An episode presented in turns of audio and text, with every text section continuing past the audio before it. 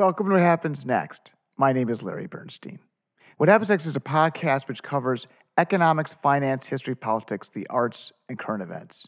Today's session will be on You Can't Teach That. Our speaker will be John Ellis, who is a former dean of the graduate school at the University of California at Santa Cruz and a professor of German literature. The topic is the corruption of the humanities and what this means for the university. I've raided the What Happens Next archives to find additional material that supports John Ellis's discussion. We're going to hear from Arnold Weinstein, who's professor of English at Brown University, who will discuss the increasing resistance to teaching Mark Twain's Huckleberry Finn. We will also hear from my friend David Grazian, who is a professor of sociology at the University of Pennsylvania, who will discuss the challenges of teaching Tom Wolfe's Bonfire of the Vanities and why it is much easier to teach the HBO series The Wire than the novels of Tom Wolfe.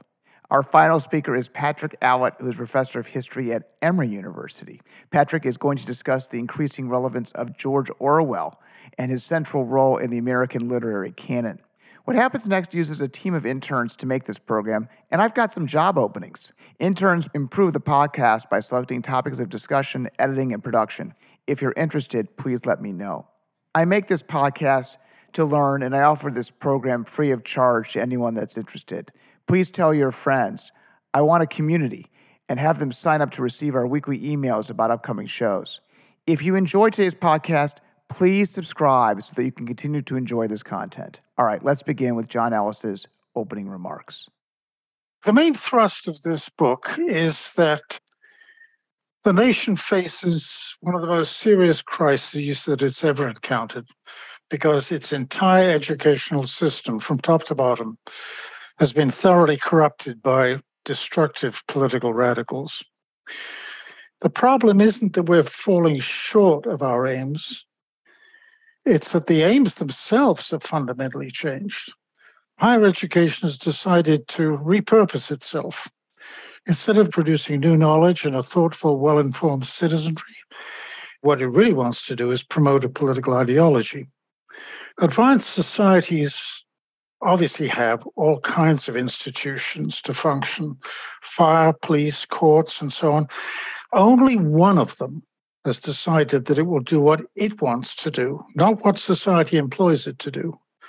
Academia has repurposed itself essentially without ever having asked or received permission to do that. First of all, just how bad is the situation really? I've tried to give the public a strong sense of how extensive is the rot. The second question is how can this possibly have happened?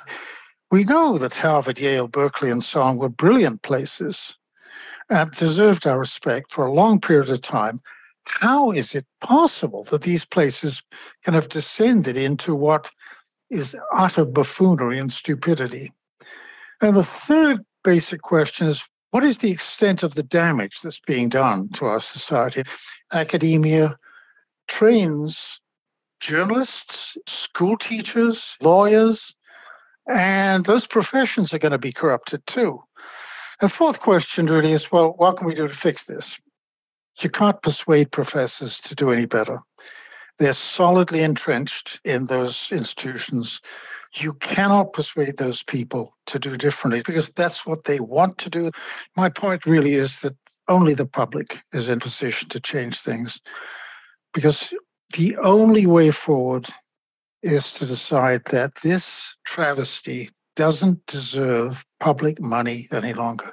State legislatures ought to stop funding state universities until radical reform is done. And radical reform means removing from the classrooms people that are political activists and not professors at all. John, how do activist professors use the classroom for political purposes? They are using the classrooms to persuade students that radical leftism is the only viable political philosophy. First of all, you must rid the campuses of dissenting opinions. Because in a fair debate, radical leftism doesn't do well against other political positions. One of the ways in which they proceed is by persuading students that other points of view are not just wrong, but they're morally corrupt. which relieves them of the need to explain, analyze, and justify one political position as opposed to another. At the real academy, what happens is an idea is put forward, and you look at all sides of that idea, the strengths and weaknesses of it. The radical left prefers that there's one position that's advanced as the only morally decent position, and all other positions are morally corrupt.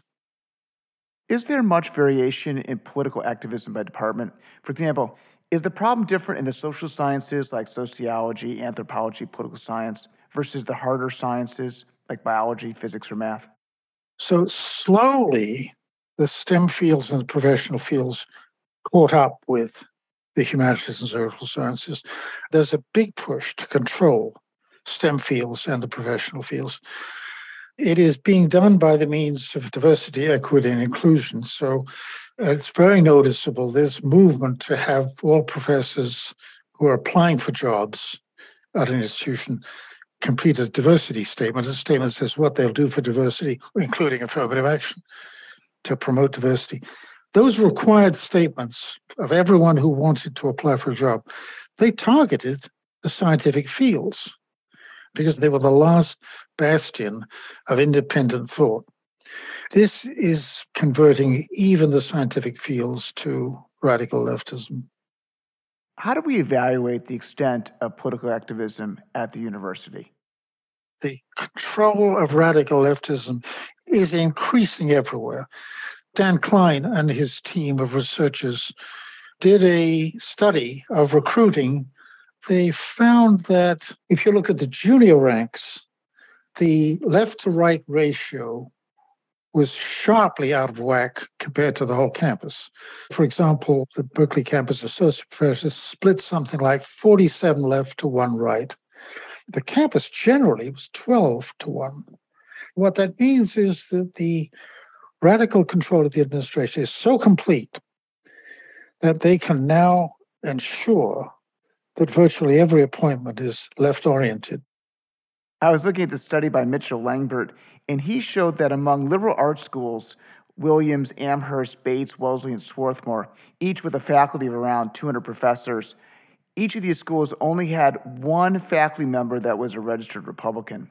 Bryn Mawr, a women's liberal arts college outside of Philadelphia, has a faculty of 127 that has no registered Republicans, zero. If the subjects are corrupted, would you expect students to abandon liberal arts for different subjects like business, engineering, or maybe computer science? Students are voting with their feet.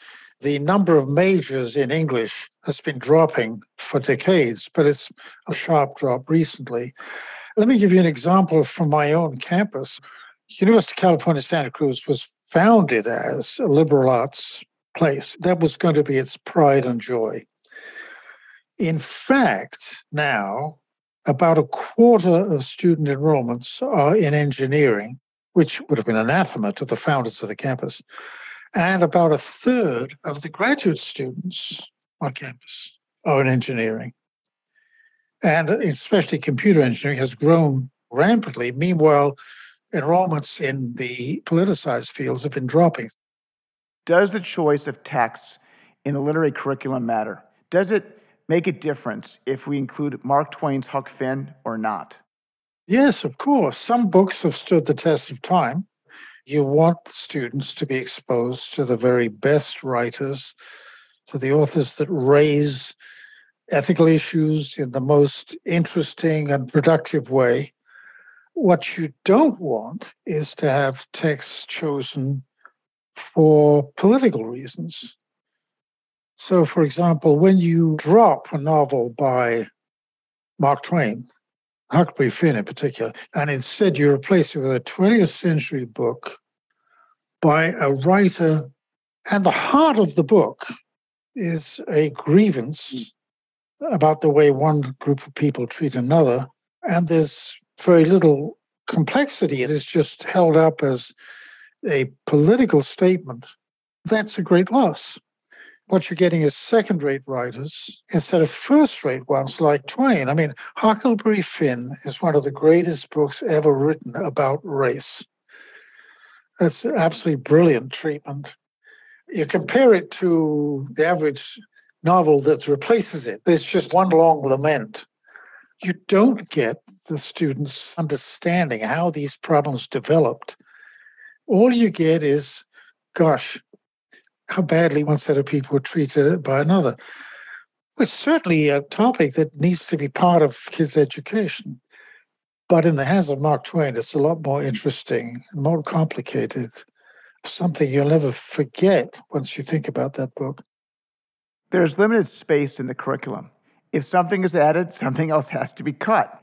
Now, there are major differences between my curriculum at New Trier Public High School in Winnetka, Illinois, when I was a kid, and my children's private high schools in New York City. For example, my American literature curriculum included Emerson, Thoreau, and Melville, and the European curriculum included Dickens, Dostoevsky, and Camus, and my kids did not. Do these choices of books and writers matter? The list you just gave me is a list that's very varied, very interesting, very complicated. But another thing about it is this our time has a certain set of values. It's not the same set of values as 200 years ago. It is interesting for students to learn about other times. It is vital, actually, that they learn about how modern life developed. What were the stages it went through? I mean, the world of 1500, before the age of discovery got going, is a very different world. If you study that world, you understand a lot about the present because you could just see that as a fundamental shift has gone on. And then how did human life go from the world of 1500 to the present day? If you're stuck in the attitudes of this present time, you miss a great deal. Our value system now has changed. And the development of modern life, how it happened, is a core part of any student's education a student ought to be able to tell you what's characteristic of 1800 that's not true now, and how did it develop from one thing to another. You learn something about the present day, for example, if you do that. All that is submerged when all the kids get is the heavy emphasis on 20th century leftist authors. I don't see it gives students anything. The great thing about great literature is it treats an enormous variety of subjects. The great authors are wonderful commentators on human life, and they serve up highly interesting analyses, all kinds of different situations and relationships between people. One author who has been increasingly used in high school curriculums are the novels by George Orwell. 1984 was not part of my curriculum, but today both Animal Farm and 1984 are taught in almost all classrooms nationwide. Why has Orwell become such an important part of the curriculum? It's just very relevant right now. The degeneration of language, for example, freedom is slavery, and so on. In modern times, we're seeing that kind of attempt to change language, make it mean the opposite. This latest bill that's been passed, the Inflation Reduction Act, which has nothing to do with reducing inflation, Orwell not only put his finger on certain fundamental things about human life, but he did so in an utterly compelling way. That's the key to it, that he was able to put those issues to you in ways you'll never forget. Shakespeare brevity is the soul of wit. I mean, you'll never, ever need more than those five words to remember that idea. And once you've got it, you never forget it. Orwell had that ability to crystallize issues that were very relevant. Recently, the novel Gone with the Wind has been condemned by progressive critics, and the film has been censored by the major streaming firms. Should Gone with the Wind be censored? Personally, I think that's a great book. You have a situation where you're dealing with a particular time in history that is not our time. You have to look at as one of those transitional points on the way to modernity. It clearly marks one of the key transition points. I mean, the end of that kind of Southern culture, the downfall of it. I think it's a very, very interesting book from that point of view. I would not have thought that it is wholly out of step with modern values. it's clear that the writer is not sympathizing with that Southern culture, but she's telling a story of how it blossomed and how it fell. And that's a story that everyone should be concerned with. And once again, it's the leftist attempt to simply get rid of anything that's not 21st century values. But it's important for people to see what life was actually like at the time that that particular novel is set. When I graduated from college, my first job was at Salomon Brothers, which was the top fixed income trading firm at the time. And when I started working there, Tom Wolfe released his book, Bonfire of the Vanities, that was loosely based on my employer. Sherman McCoy, the protagonist of the novel, was a bond salesman. I thought the book was marvelous and was sure it would be taught in classrooms for generations. I was completely wrong. To my knowledge, it isn't taught at all. Tom Wolfe was a very popular author. He doesn't make it into college curricula because the framework of his ideas is largely conservative. Bonfire of the Vanities caricatures on the make bond traders. So that should actually appeal to people on the left, I would have thought. But apparently it never did. I think people know that Tom Wolfe is a conservative, and that probably is what holds him back from point of view of university curricula. I was very lucky to be able to meet Tom Wolfe and get together with him for a chat once. He's a very charming person. I think there's an element of comedy in everything he does. Oh, for sure. Take the opening paragraph of his novel, The Right Stuff. Tom Wolfe explains how commercial pilots have adopted the Texas drawl of Air Force test pilot Chuck Yeager. It's funny. Wolfe is incredibly observant about choice of language, what the social x-rays were wearing at the WASP dinner parties on the Upper East Side and Bonfire, or the wild interactions in the Bronx courtroom. He nails it across race, across class. It's truly remarkable. It's hilarious because it's both true and crazy. Yeah, that's right. That's a very good way of putting it. True and crazy. That's my impression of books like Bonfire of the Vanities. Has the history department been corrupted as well? The study of history seems to be now limited to the period, say 17th century, 18th century. Find something that's racist, and that's it. That's the whole point of history to find racism all over the place. So those earlier periods are interesting precisely because that value system we have, which is summed up with gens una sumus, we're, we're all one race. That value system we have did not operate in the 17th century. No one believed that. So to go back to the 17th century and find everyone's a racist, well, yeah, actually, the pretty much more accurate thing is to say that 20th century values had not yet developed. Then the question is, well, what was going on? What were the value systems? And why were they different? What was it about those times that made them different? But history now, well, let me give you an example. A man called Bruce Gilley wrote an article on colonialism. And the point of the article was to say that colonialism has, at the moment, a bad odor.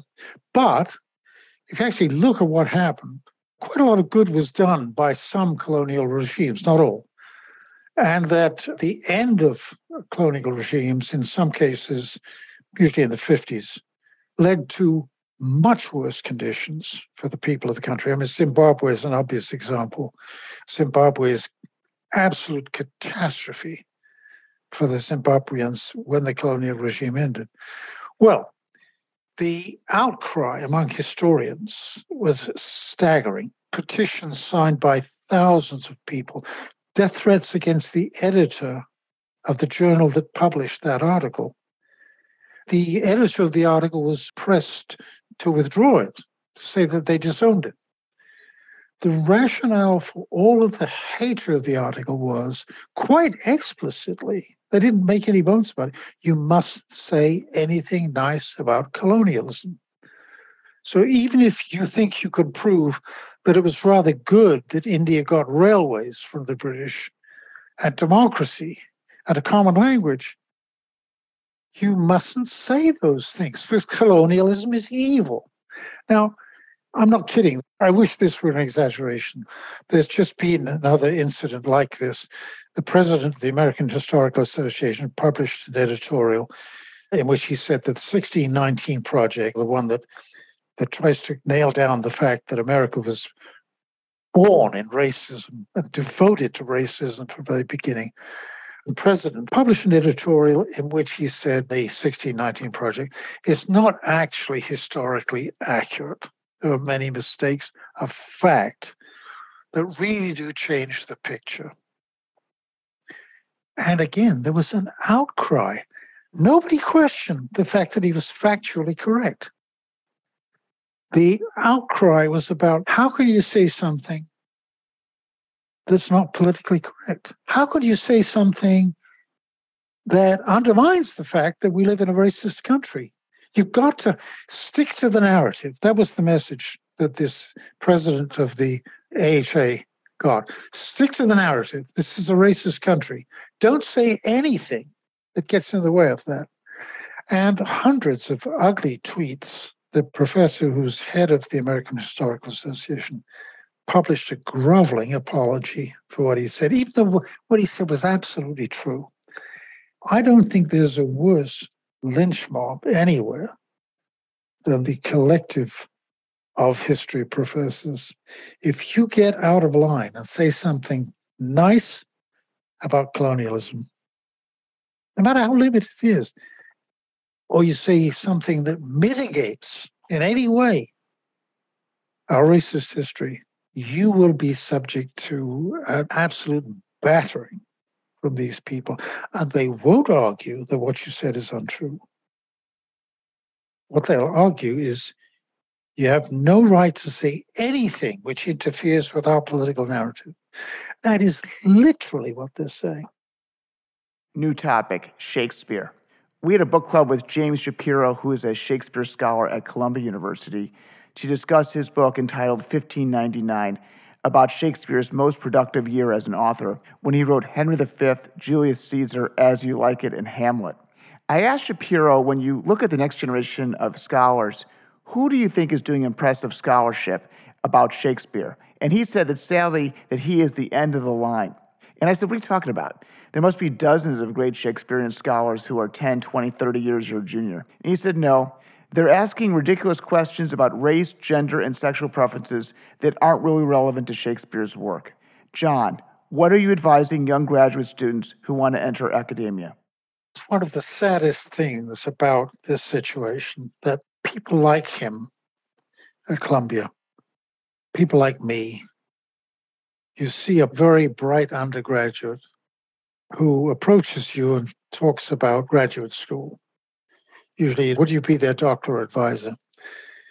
And it puts you in a terrible position because you know that given the current state of the profession, an intelligent student who wants to work with someone like me or Shapiro has interests and ambitions in the field that will be anathema to the powers that be within the field. I've had a couple of cases where I've had to say to bright students who would have been the next generation of great scholars, you better think hard about what you're doing because you'll enter a profession that doesn't have the slightest interest in the kinds of things you're interested in. And you better think about whether you can make a life for yourself in that kind of situation. From time to time, I read some literary criticism, and it's a lot of mumbo jumbo. It's not written for the public. The content is lost to an academic audience. To what extent should academics write for a general audience? Let's go back 50 years. The academic world was the place where you could discuss issues more broadly and more deeply than you could in life outside the academy. People outside the academy were not as interested in digging deeper into ideas. Now, it's now the other way around. I mean, if you want to discuss affirmative action, does it work? What are the real effects of affirmative action? I mean, does it actually harm black students or not? Now, you can discuss that in the outside world. You can't discuss it on campus. You get shouted down. You get called racist. I just finished two long articles on how to interpret Kafka. 20 years ago, I'd have published that in Modern Language Association of America publications or the German Quarterly, which is a publication of the academic profession. I don't do that anymore. I publish those two in the New Criterion, which is a publication of the general public. I didn't think it was worthwhile publishing for other Kafka scholars because they're all interested in race and class and gender. And I don't think Kafka has the slight interest in those topics. This was intended to be a real introduction to the world of Kafka and what it really means and how to get hold of those complicated, crazy texts and understand them. Books for general readers are going to be of much greater, higher quality as far as literary criticism is concerned than stuff produced in campus journals. What is the political variation in the University of California system, and how does that affect students' choice of study? I would say personally that the most left campus of the system is probably Berkeley, and the least is UCLA. Santa Cruz is probably up there in the top half to the radical left. Berkeley developed liberal arts focus meant that it was more vulnerable to the developing leftism of the academy than most places because those were the subjects that were first affected. So, as that happened at Santa Cruz, its reputation as a general campus declined there's even a beginnings of an enrollment crisis where we weren't getting as many applicants as we should, and we made some efforts to remedy that. I was in the administration at the time, I was dean of the graduate school back in the 70s. But slowly, the subjects that were initially neglected became stronger and stronger. So, mathematics, physics, earth sciences, biology, and then engineering became suddenly much stronger than anything else on campus. And students then started to come to the campus for those fields. Mm-hmm. Santa Cruz has a special relationship with Silicon Valley, which is only 30 miles away. What we have is a flood of students wanting to do computer engineering, and it is changing the face of the campus. And it is causing problems of faculty distribution. New topic political science. I hosted an event at Stanford a couple years ago, and one of the speakers was a professor of political science. And I asked if political philosophy was an interest of study among his graduate students. He told us that the department used to have two specialists in political philosophy, but when they retired, they were not replaced. Graduate students in political science at Stanford focus their work on statistics and data science. And when they get their degrees, they go to work for Google and Facebook. Where do you think the state is in political science departments today? Politics is a special case, right? I mean, the average political science department has something between 10 and 20 professors of political science. Now, you would think that a competent department has to have all the main political philosophies represented. You got to have a political conservative leftists, moderates, Marxists. You got to have a Straussian. You cannot teach to a PhD level in politics without a range of voices so that there can be a competent debate within the department. Now, you know what I'm going to say next. You have a faculty that's 100% radical leftist, not just left, radical left. And of course, there is no way you can deny it. That is a totally incompetent department. If I had my way, I'd say to that department, we're shutting you down. You're not competent to teach your field. So, what's actually happening there in Stanford is students are bypassing political science. What they're doing is they're going into, as you say, data science fields. They're going to become statisticians within the political and social science framework which is complete abdication of what political philosophy used to be about. John, I end each session on a note of optimism. What are you optimistic about? Well, I'm optimistic about America. I think it's the best equipped country to withstand these problems. What we are going to need is for the public to rise up and say, this is not what we pay for. We do not give you four years of our students' lives and hundreds of thousands of bucks of our money to do this Mickey Mouse radical leftist nonsense. And if you're going to do this, we're going to withdraw our money. No more tuition payments, no more taxation payments to state government to support state universities until you stop this idiocy. Thanks, John. I now want to go back and replay excerpts from our What Happens Next archives. These are our greatest hits. I chose these particular clips because they expand on the ideas expressed by John in his talk today. We're going to start with Brown literature professor Arnold Weinstein, who spoke about the increasing opposition to teaching Huckleberry Finn. Arnold, go ahead. Huckleberry Finn has always been controversial from the get go. When it was published in the 1880s, it was infamously rejected at the Concord Public Library. And the reason they turned it down is that they thought the book was coarse. They called its language, I quote, the veriest trash. But there was no mention of the N word. Twain was delighted with this bad press and he thought it would sell some more copies. Throughout my whole career, the book has been controversial. Teachers and administrators and students have been stung by its treatment of race.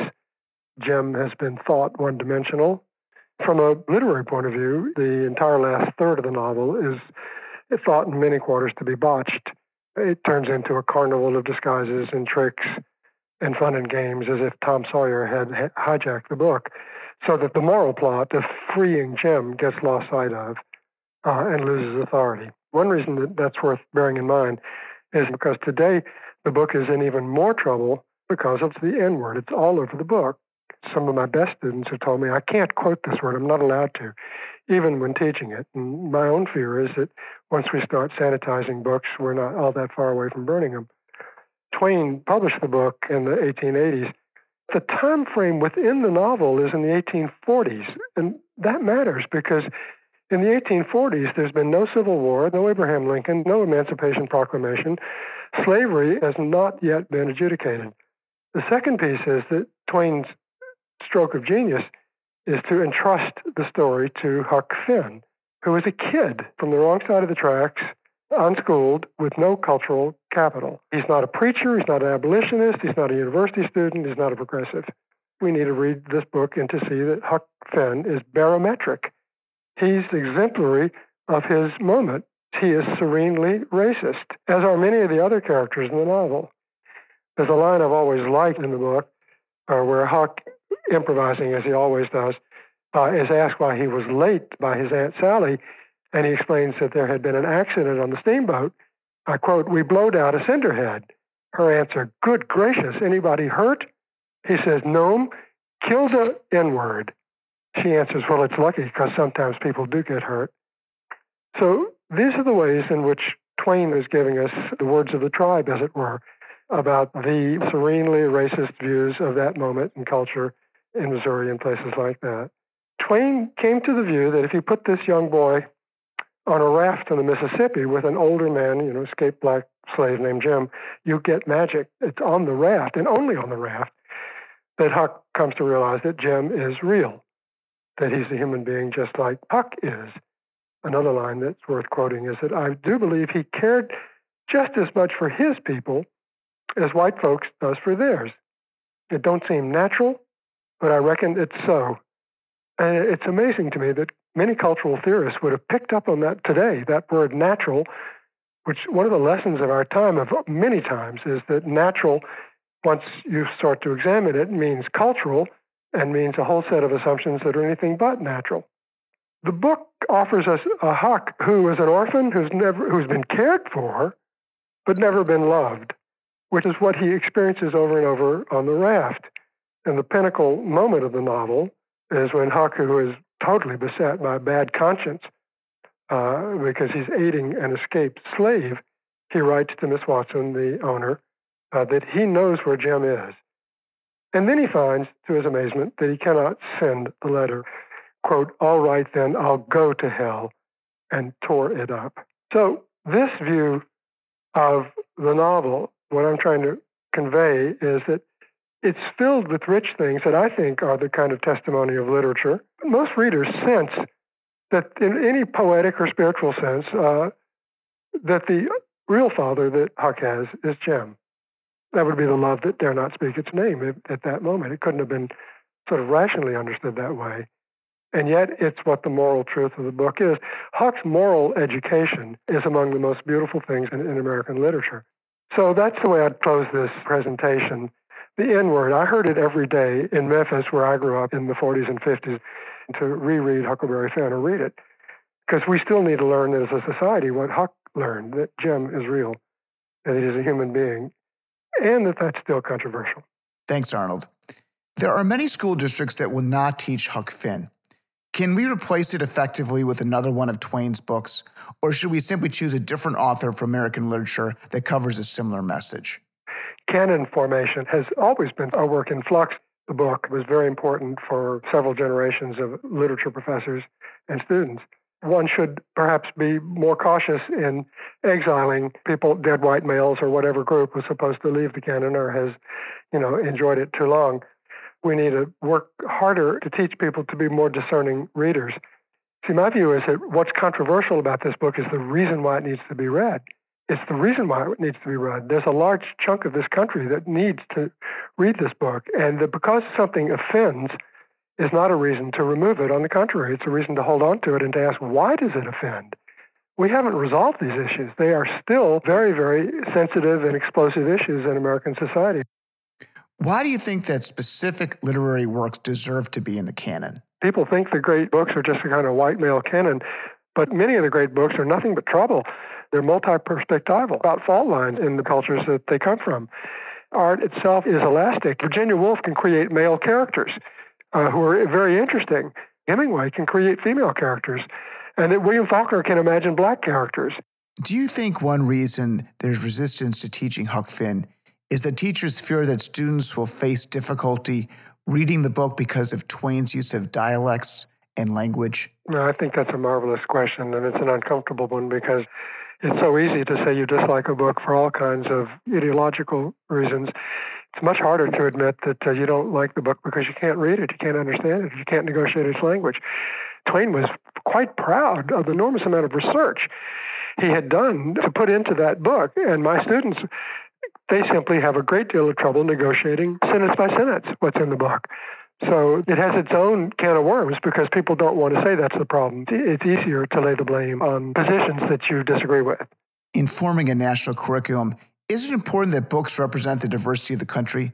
For example, some educators argue that we need to hear more voices. The purposes of education are for creating a populace or a comedy uh, where there's some shared communication, and that's more important than insisting on quality. I also feel that the core of my field runs the risk of it is qualitative, that great art is great not only because it may help bind a culture together, particularly a difficult culture like America, which has so much diversity, but also because of what it says to us about, you know, being alive and having a brain and a heart and all of these mm-hmm. old-fashioned things that the qualitative argument addresses.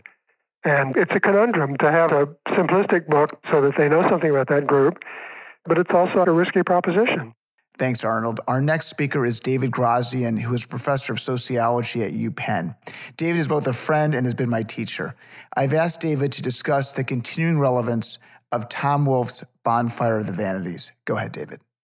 As a teenager growing up in the New York suburbs during the 1980s, my vision of the city was deeply colored by the incendiary news coverage on local TV and the tabloid papers my father brought home, the Daily News and the New York Post. Their headlines screamed of junk bond kings, white-collar crime, crooked politicians, opportunistic community leaders, real estate moguls, fear of street and subway muggings, even scarier vigilantes, and all of this against a backdrop of racial strife in the city. In The Bonfire of the Vanities, published in 1987, author Tom Wolfe spins these headlines into laugh-out-loud satire, cranking up the panic of the city to 11. There are few heroes in Bonfire, with everyone cynically on the take, out for themselves. Most of all, the city is divided by class. There are the haves, like bond salesman, Yale man, and so-called master of the universe, Sherman McCoy. His wife, Judy, who got their Park Avenue co-op apartment featured in Architectural Digest. McCoy's seductive mistress, Maria Ruskin. And the rich ladies that Wolfe calls social x-rays on account of their slim bodies, so thin, quote, you can see lamplight through their bones. Then there are the have-nots, people of color who fill the city's jails and courthouses, and heed the leadership of a corrupt black power broker deliciously named Reverend Bacon, who exploits them for private gain. And then finally, there are those working stiffs in the middle. There's Peter Fallow, a British alcoholic and parasitic reporter who writes for the New York City Light, a thinly veiled stand-in for the New York Post. And Larry Kramer, an assistant district attorney commuting by subway from Manhattan to an underpaid job out in the Bronx. These characters all converge around a singular event that drives the narrative of the novel, a vehicular incident in a Bronx ghetto neighborhood from which McCoy and his mistress flee after possibly run over a black teenage boy with McCoy's $48,000 Mercedes Sports Roadster. Reading Bonfire more than 30 years after its 1987 publication, one is struck first by how this book is as much about New York City at the time as it is about any of its cringeworthy characters. And then one is then consequently struck by how much New York no longer looks the way that is depicted in the novel, and how much the city has changed in the intervening years. Most apparently, the crime rate has dramatically sunk. For instance, in 1987, there were 1,672 murders in New York. 30 years later, that figure had dropped to only 292 murders. With the crime drop rate came the renewal of Times Square and the gentrification of Harlem, Alphabet City, and the outer boroughs, including many parts of the South Bronx where Bonfire takes place. Affluent whites used to fear venturing into Bronx neighborhoods like Mott Haven, the scene of the hit and run that swings the novel's plot into motion. Today, it's local residents of color who fear displacement as upper income white gentrifiers move in and rents increase. In typical New York fashion, real estate gurus have embarrassingly renamed the South Bronx Sobro. Much else has also changed. The aristocratic world of high finance where McCoy works, a patrician investment banking firm dubbed Pierce and Pierce, where McCoy gets his loafers shined at his desk, has been replaced by the relative meritocracy represented by today's hedge funds, day traders, and the physicists and engineers who perfect their algorithms. Meanwhile, many of the decade's most controversial figures, whose exploits are thinly masked in the book, have been rehabilitated in the new millennium. Most famously, race car provocateur turned MSNBC anchor Al Sharpton. Even the MTA subways are cleaner now, which hopefully will remain the case after COVID. In fact, the New York caricatured in Bonfire may seem as outdated as Tom Wolfe's white three-piece suits and creamy silk ties. Yet if the novel still resonates with readers, beyond the fact that Park Avenue and its thousands of springtime yellow tulips still looks as radiant as is, as is described in the book, it may be due to Wolfe's attention to the all too human ways his class conscious New Yorkers experience status envy as an unavoidable fact of life in the city. Indeed, New York may have enjoyed a transformation from Gotham to Disney World, or from a naked city of shadowy noir to a giant entertainment free-for-all. But its class and racial cleavages still remain, even among the haves and the top 0.1%, call them to have a whole lot more. The married men in the novel have elaborate sexual fantasies about women other than their wives, or even their mistresses for that matter. Peter Fallow spends his late nights carousing over cocktails and chicken paillard at bistros where he prays somebody else will pick up his tab. Even Sherman McCoy, a so-called master of the universe, frets not only over his highly leveraged apartment, advancing balloon payments, and his cheating heart, but his inability to afford to keep a limousine and driver in the city while only making a million dollars a year. Then again, perhaps only Wolfe could make the reader feel sorry for such sad saps. Can you teach Bonfire of the Vanities in a class at Penn in a world where they're censoring Dr. Seuss? I don't think so. I mean, the truth is the you know, for all of Tom Wolfe's talents, he's never really portrayed African American characters all that well. The book is a sprawling novel, almost 700 pages. There's not a single relatable uh, female character. And it's about a New York City that doesn't entirely exist anymore. Whereas if we had an updated version of this kind of a book about the city as it exists today, I think it could be taught very well in schools. In the urban studies program at Penn, we have a course on the city, and the primary text for that course is the five season show The Wire, which takes place in Baltimore. And like Tom Wolfe's novel, is the sprawling depiction of the city with interlocking characters. And there's an entire season devoted uh, to corruption in politics. There's an entire season devoted to corruption in journalism. The Wire captures race relations and racial politics in a city like Baltimore. The Wire works perfectly as a text for a class in a way that Bonfire of the Vanities seems dated and out of touch. How do you use literature and film to teach sociology? This was something that was much more popular in the 1950s and 1960s, in part because sociologists were considered public intellectuals in mid-century America than they are today. And so scholars like C. Wright Mills and Erving Goffman and David Riesman wrote books that were bestsellers read by large swaths of the population. These were real intellectual figures that could pull from fiction to sort of illuminate things that we observe in everyday life. Bonfire of the Vanities feels like sociology because he's reporting his observations about everyday life. For a generation, white Democratic politicians have been embarrassed by the number of black men that are incarcerated. And for political purposes, they're desperate to convict a great white defendant like Sherman McCoy, who is right out of central casting. The desire to take down the great white defendant is an exception that proves the rule.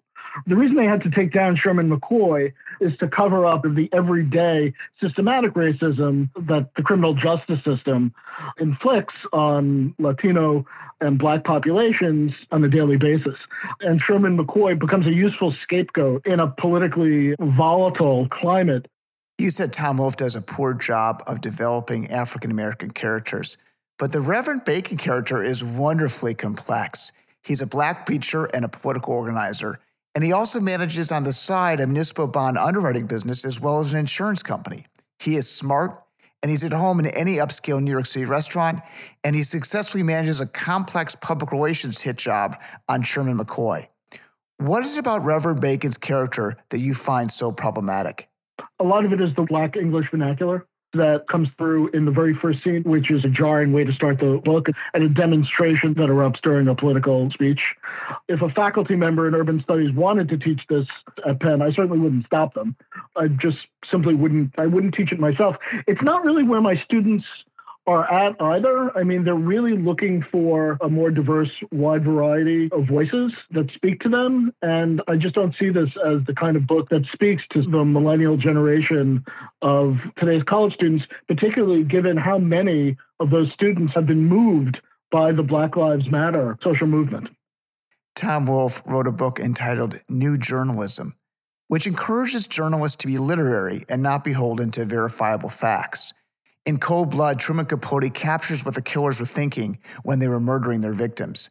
Obviously, he's just making it up. He's applying literary methods to journalism. In Bonfire of the Vanities, Wolfe applies this concept in reverse. He uses journalistic methods and applying them back into literature. What he is doing is he's infusing sociological ethnography with art. And I wish sociologists were trained and wanted to do we might be part of the public conversation if we did.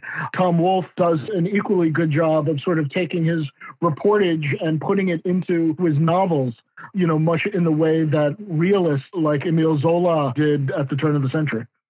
Thanks, David. We now move to our final speaker, Patrick Allitt, who is professor of history at Emory University and a very good personal friend of mine.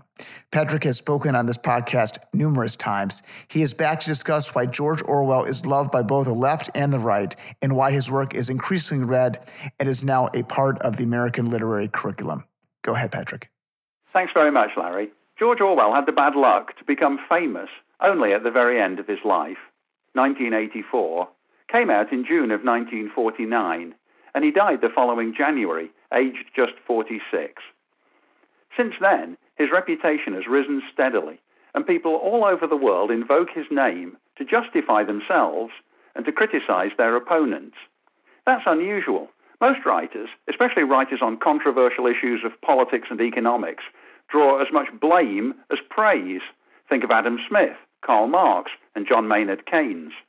Each of them has plenty of admirers, but many fierce critics too. By contrast, there are no outspoken anti-Orwellians.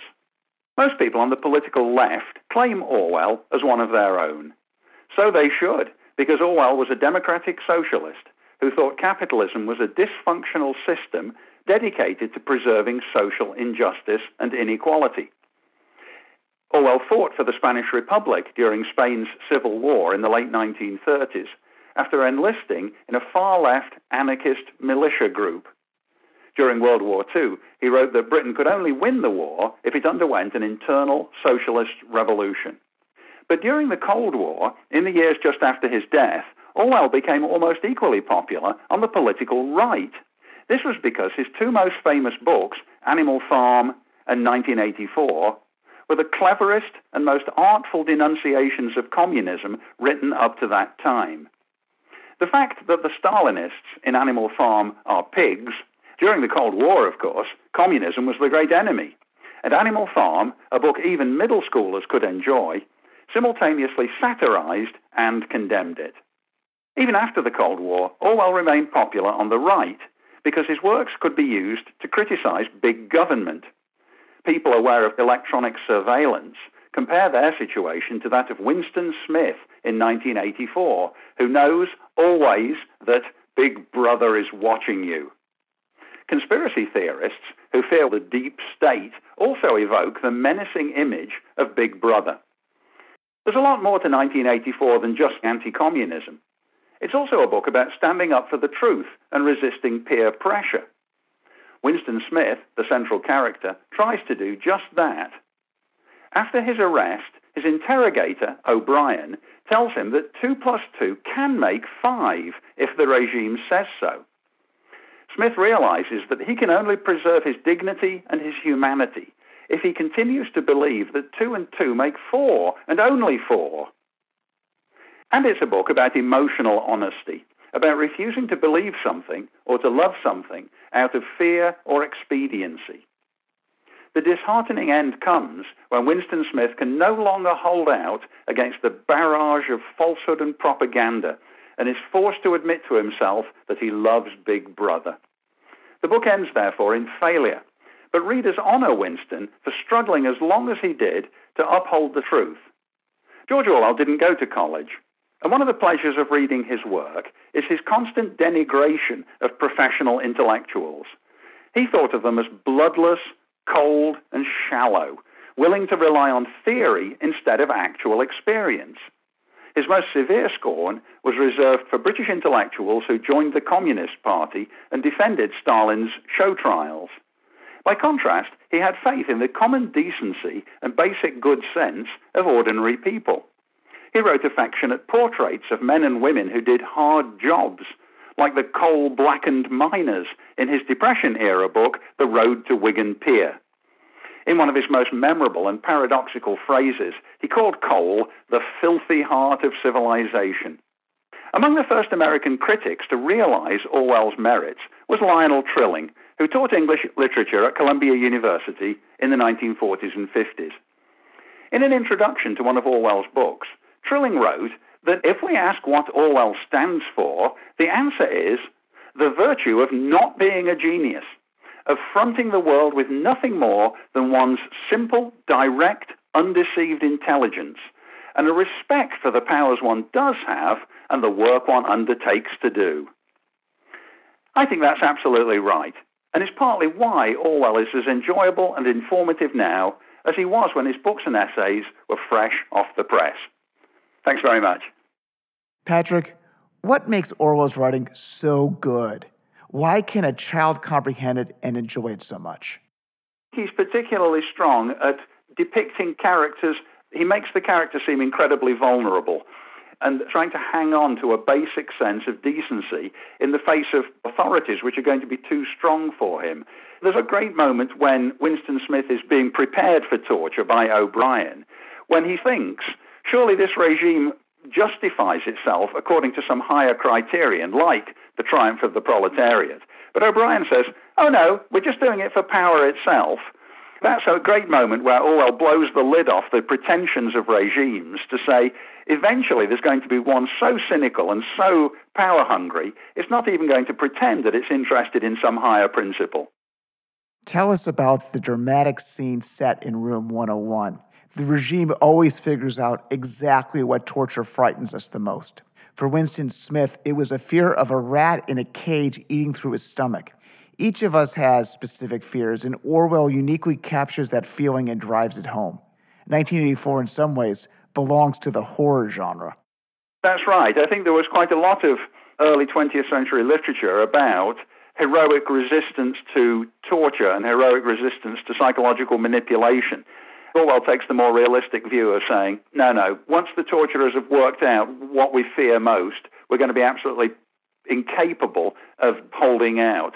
Julia, the woman he loves, instantly gives him away when she's tortured by what she fears most. Similarly, his knowledge that the rats might gnaw at his face, he simply hasn't got the resourcefulness to resist it. I think that's a realistic appreciation of the power of totalitarian torturers. After each show trial, the regime removes the deceased from history. They'll edit the individual from old newspaper archives as well as from photographs. It would be as if the individual never existed. What do you make of this Orwellian idea and its potential application given improving technology?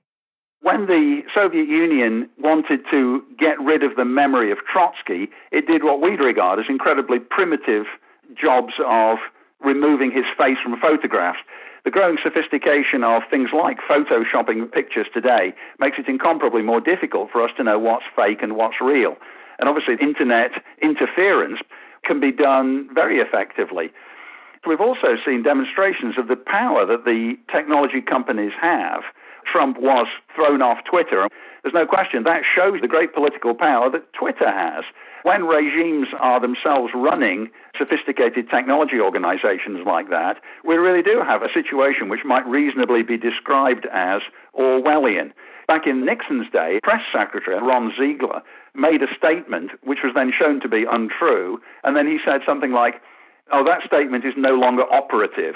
In other words, I was lying, but now I know I can't give you that lie anymore, so now I'm going to give you another one. Orwell was very good at foreseeing some of the ways in which manipulation of technology adds to the power of regimes. Thanks to John Ellis, Arnold Weinstein, David Grazian, and Patrick Allitt for joining us today. And that ends today's session. If you missed last week's podcast, check it out. It was the second highest downloaded episode in the history of What Happens Next. Our speaker was Richard Fontaine from the Center for New American Security, and he led a war game to evaluate a potential Chinese invasion of Taiwan. On the episode, we discussed the risk of ever increasing escalation after China attacked the mainland United States, destroying Pearl Harbor, San Diego, LA, and San Francisco. Don't even get me started on China's use of a nuclear weapon that emphasized the seriousness of the Chinese intentions. In this provocative episode, you will also hear from Admiral James Stavridis, Naval War College strategist James Holmes, Daniel Markey from Johns Hopkins, and Rory Medcalf, who runs the National Security College at the Australian National University. I would like to make a plug for next week's show. The topic will be internships. Internships are a big deal for high school and college kids to be introduced to the adult world. Internships are fabulous for skill building as well as self discovery. We will discuss the benefits of internships with Jay Greene from the Heritage Foundation, as well as eight of my interns on what happens next. I want to explore how to find the right internship for a young person, what to get out of the experience, and for the employers, how to design a program so that it is fulfilling for the intern. You can find all of our previous episodes and transcripts on our website, whathappensnextin6minutes.com. Please encourage your friends to join the What Happens Next community by signing up for our weekly updates about upcoming podcasts. If you enjoyed today's podcast, I would love you to listen to more of them. All you need to do is subscribe. So please take a moment to do so on the website or follow What Happens Next on Apple Podcasts or Spotify. I would like to thank our audience for your continued engagement. with these important issues. Goodbye.